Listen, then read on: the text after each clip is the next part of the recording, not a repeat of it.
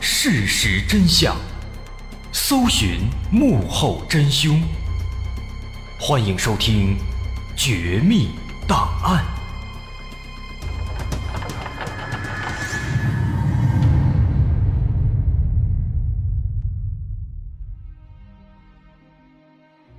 还原事实，探索真相。欢迎来到今天的《绝密档案》，我是大碗。在开头，我们要提醒一下，本期内容有涉及两性的相关内容。虽然我们尽量的不说它，尽量的转换一种表达方式，但不可避免的还是会涉及。所以说，本期未成年禁止收听。对这类内容不喜欢的、有意见的，也请不要收听。那今天咱们要讲的这个故事呢，涉及到隐私，尤其在我们现在这样的时代。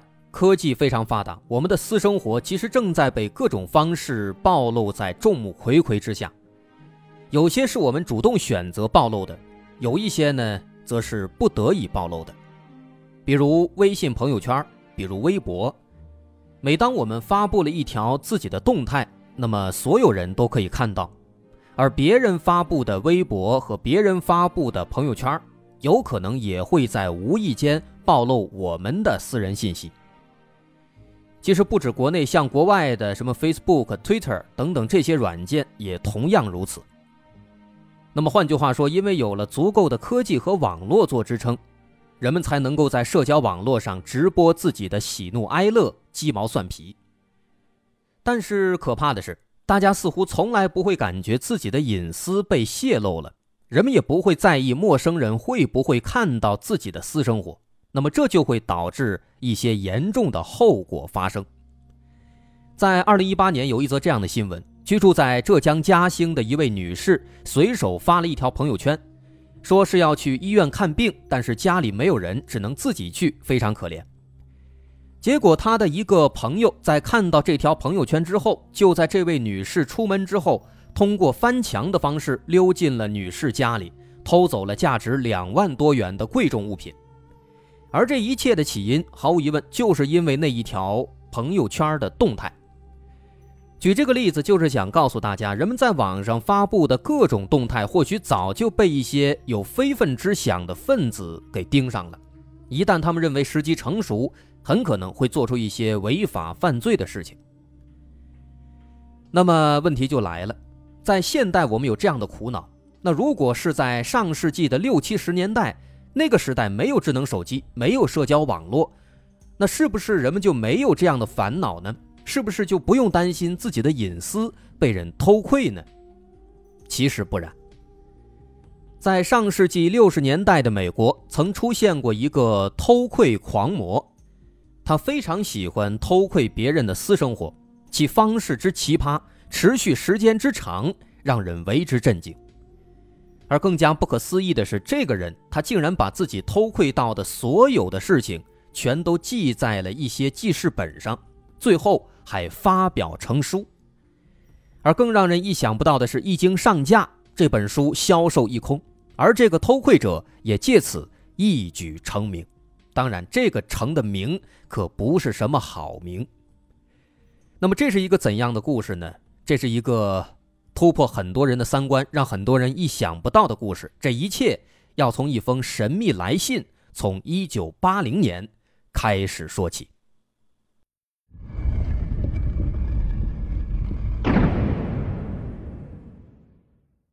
盖伊·塔莱斯，这是一位美国作家，他的作品大胆而且新颖，受到相当一部分人的喜爱。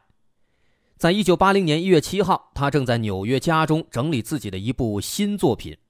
这本新作品马上就要出版了，它的名字叫做《邻居的妻子》。就在他忙碌的时候，突然他的助手给他带来了一封信。起初，塔莱斯并没有打算打开这封信，他认为是某些粉丝寄来的。这些信他往往都会集中处理。但是当他拿到信封之后，却发现信封上面写着一句话：“为你的新书增添灵感。”这句话引起了他的注意，因为知道自己有这本新书的人并不多，可能只有一些极其狂热的粉丝才会知道。所以他对这封信就产生了一丝好奇。于是塔莱斯打开信封，发现里面是一张很大的、写满了字的信纸。信的内容是这样的：“您好，我在丹佛的奥罗拉大都会区拥有一家汽车旅馆，这个旅馆一共有二十一间客房，到现在已经有十五年的经营历史了。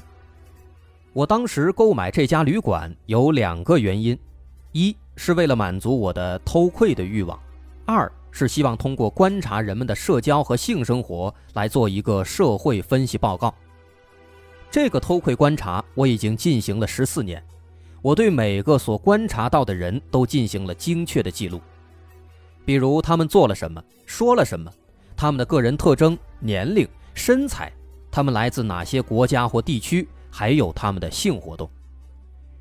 来我旅馆的客户有着各种不同的背景，比如有位商人，他经常会在午餐时间把他的秘书带过来做一些不可描述的行为。有来自各个地方的夫妻，无论他们来此是因为度假或者工作。除此之外，还有背着另一半出来偷腥的丈夫或是妻子。而因为美国陆军医院离我这里比较近，所以经常能关注到一些女同性恋。尽管我对同性恋这个圈子不太感兴趣，但依旧记录下了一些数据。在过去的十五年中，我亲眼目睹了大量的性行为。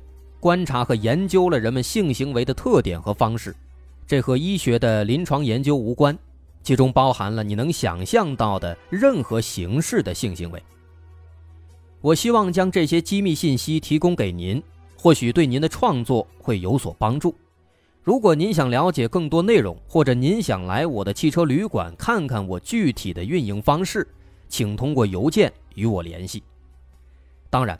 请不要把我当成一个纯粹的变态偷窥狂，我只是一个对人类有无限好奇的探索者。这是这封信的全部内容，后面还附上了他的邮箱地址。那在看完这封信之后，塔莱斯的心情有些复杂。首先，他不知道写信的人是谁，因为对方没有落款。但是毫无疑问的是，对方很了解自己。连自己即将发售的有一本新书，这个人都知道。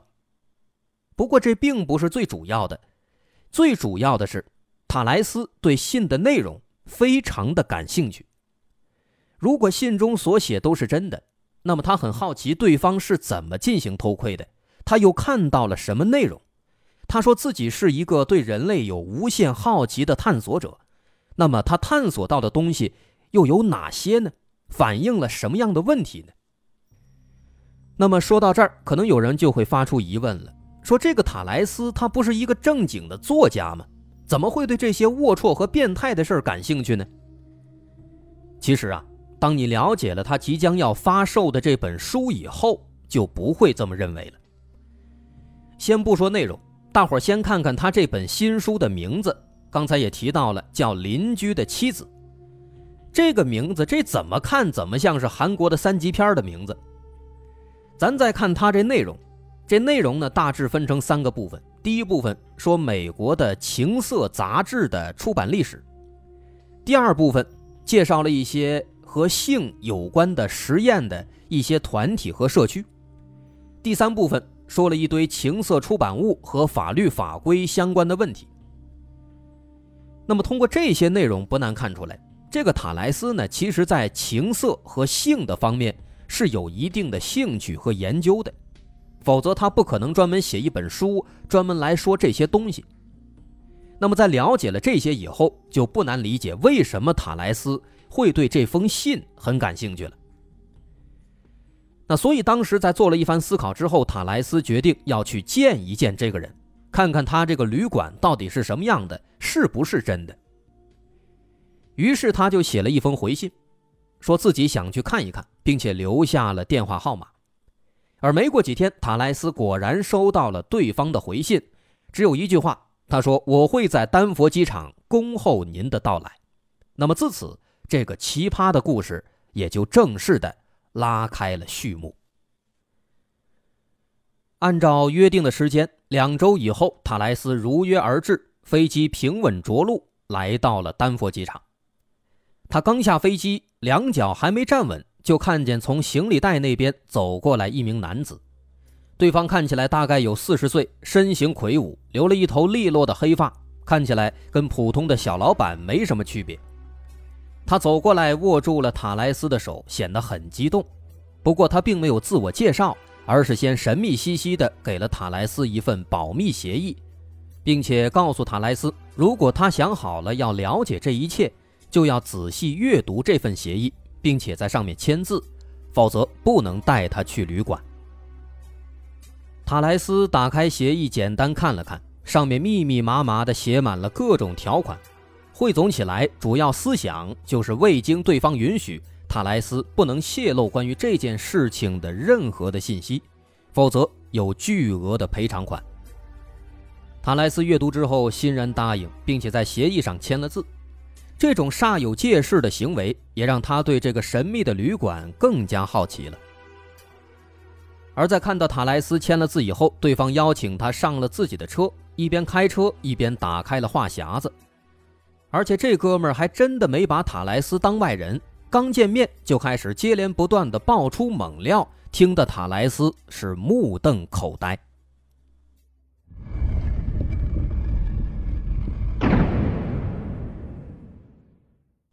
这名男子介绍说自己叫杰拉德，父母都是德国人，从小给他灌输自由的教育理念，在家里什么东西都可以讨论，但是唯独不能讨论有关性的话题。所以在十二岁之前，杰拉德对性这个东西是一点概念都没有，对男女之事也没有丝毫兴趣。直到在十二岁那年，一个女人的出现，彻底改变了杰拉德的一生。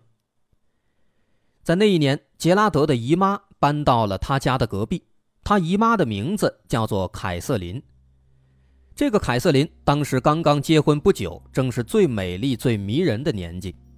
这样的女人对于懵懂的杰拉德来说，无疑是一种巨大的诱惑。而凯瑟琳也大手大脚，她几乎从来不会拉窗帘，这让杰拉德大饱眼福。他经常看到凯瑟琳不穿衣服，在卧室里走来走去。或是坐在床边整理自己的衣物。通常，杰拉德会躲在一棵大树的后面偷窥凯瑟琳的动体，一站就是一个小时，甚至有好几个晚上，他看到凯瑟琳和她丈夫在做一些羞羞的事情，翻云覆雨，来来回回，这让他第一次见识到了男女之事原来是这样的。最原始的、最懵懂的对性的好奇，让杰拉德彻底爱上了偷窥；而对凯瑟琳的迷恋之深，使他日复一日地偷看了六年之久。直到他长大成人，去海军服役之后，凯瑟琳仍然是他性幻想时的对象，以至于经常一边幻想着凯瑟琳，一边做一些自我满足的行为。这种从懵懂时期种下的特殊癖好，往往会影响一个人的一生。后来，杰拉德有了自己的家庭，有了自己的孩子，但他对偷窥的渴望依然是有增无减。就这样，在车上，杰拉德滔滔不绝地讲述着自己的故事，自己这种兴趣的来源。但是另一边的塔莱斯却感觉很不舒服。他没有想到，一个刚刚见面还算不上是朋友的陌生人，竟然如此坦然地说出这么私密的经历，并且这段经历包含了太多太多近乎变态的内容。而杰拉德似乎也看出了塔莱斯的不适，于是也闭口不谈了。之后又过了大约二十几分钟，他们终于来到了旅馆。踏进旅馆的大门。杰拉德十分自豪地向塔莱斯介绍：“这就是自己的偷窥旅馆。”因为自己的偷窥嗜好实在是太过强烈，他无法对妻子隐瞒，于是刚结婚后不久，他就向妻子坦白了。但没想到妻子竟然非常理解，不仅没有因为这个变态的习惯闹离婚，反而帮着杰拉德去改造了他们的旅馆。在妻子的帮助下。他们在十四间客房的屋顶锯开了一个长方形的洞口，伪装成通风管道，但实际上这是他从屋顶偷窥客房的通道。他会钻进屋顶上面的夹层里，匍匐在洞口上方，记录着客房内所发生的事情。十几年来，从来没有被发现过。而一旁的塔莱斯听着他的介绍，也听的是目瞪口呆。他非常想亲自爬到管道里去看一看，但杰拉德却把他拦下了。他转头把塔莱斯带到了自己的办公室，拿出了一个厚厚的笔记本，这就是他记录的那些所偷窥到的信息。杰拉德告诉他，对塔莱斯来说，这本子里的内容远比亲自去管道里偷窥要好看得多。接着，他把笔记本递给了塔莱斯。塔莱斯好奇地拿过来翻看，而很快就被其中的内容给吸引住了。在这本厚厚的笔记当中，杰拉德洋洋洒洒地记录了多年来他偷窥到的每一位住客的一举一动，他们的年龄、身材、家乡，还有性行为一应俱全。仅仅粗略翻看，也让塔莱斯感慨：这小小的汽车旅馆竟然也有着千姿百态的足迹。这其中有趁着午休和女秘书偷情的富商，有背着丈夫出来和情人约会的妻子，还有假装卖淫，实际上是仙人跳的犯罪团伙等等等等。除此之外，还有男同性恋、女同性恋、群交、卖淫、招妓，很多很多。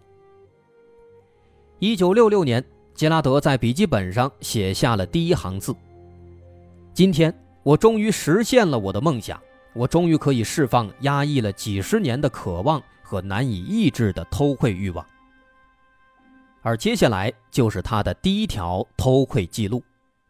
这条记录是这样写的：来自科罗拉多州南部的怀特夫妇，其中丈夫三十五岁上下，白领，目测是差旅，身高一百八十厘米，体重一百八十磅，大学毕业。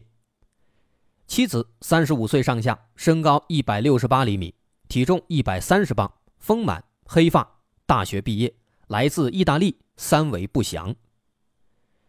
接着，杰拉德写道：“第一次偷窥房客，心里非常紧张，趴在通风管道里，第一次感觉如此有成就感，如此欣喜若狂。他看到怀特的妻子在洗完澡之后，开始在镜子前打量自己。”一边打量一边抱怨，说自己开始长白头发了，而旁边的男人则开始抱怨工作上的不顺利。晚上八点半，妻子脱光衣服躺在床上，她身材微胖却非常性感，但是男人似乎没有什么兴趣。后来两个人躺在床上抽烟看电视，之后开始亲吻，开始抚摸。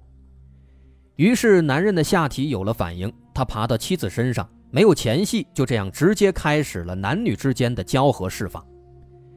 男人在短短五分钟之后就得到了满足，而女人显然没有。但这无可奈何，他起床去洗手间清洗之后就睡下了。总结：这不是一对婚姻美满的夫妇。这个男人无知、冷漠，一心只想着自己升官发财，他没有时间爱护妻子。虽然空有一个大学文凭。对两性生活却显得无知而且冷淡。那么，以上这就是杰拉德的第一次记录。结束之后，他小心翼翼地退出通风管道，回味着刚才刺激的偷窥过程，久久不能平静。当然，对杰拉德来说，这第一次是一个全新的开始。从此之后，他的偷窥时代拉开了序幕，不仅仅是两性和夫妻。